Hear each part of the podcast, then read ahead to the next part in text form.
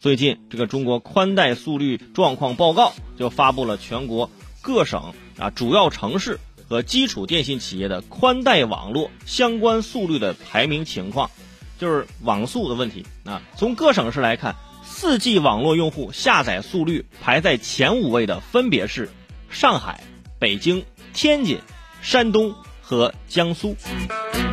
在 4G 网络下载速率方面，三大运营商当中，中国联通的 4G 网络用户下载率啊最高为每秒二十四点八六兆，移动是二十三点四六兆，电信是二十三点二三兆。联通、移动、电信还是很不错啊，保住了自己运营商前三名的位置。那不然呢，是吧？4G 下载速率前五名，上海、北京、天津、山东、江苏。咱一个个来是吧？上海第一，北京第二，这没什么问题，大城市。说起为什么，很多人解释啊，生活节奏快呀，啊，人只要忙起来，这四季也会入乡随俗是吧？也会快。那么问题来了，如果按照生活节奏的快慢，天津的四季速率为什么能够挤进前三？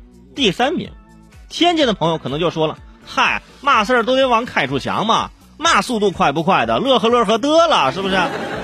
啊，这状态很好，人手一套煎饼果子，还拥有全国的前三的网速，这就是天津人的快乐生活。你真的是，但是除了这四 G 的速度排行，北京市电子商务法制研究会的会长就表示说，如果运营商明知道下载速率没有这么高，为了竞争啊标高的时候呢，就涉嫌哎欺诈或者是虚假宣传，这种情况呢，不仅是违约，还可以要承担三倍的赔偿。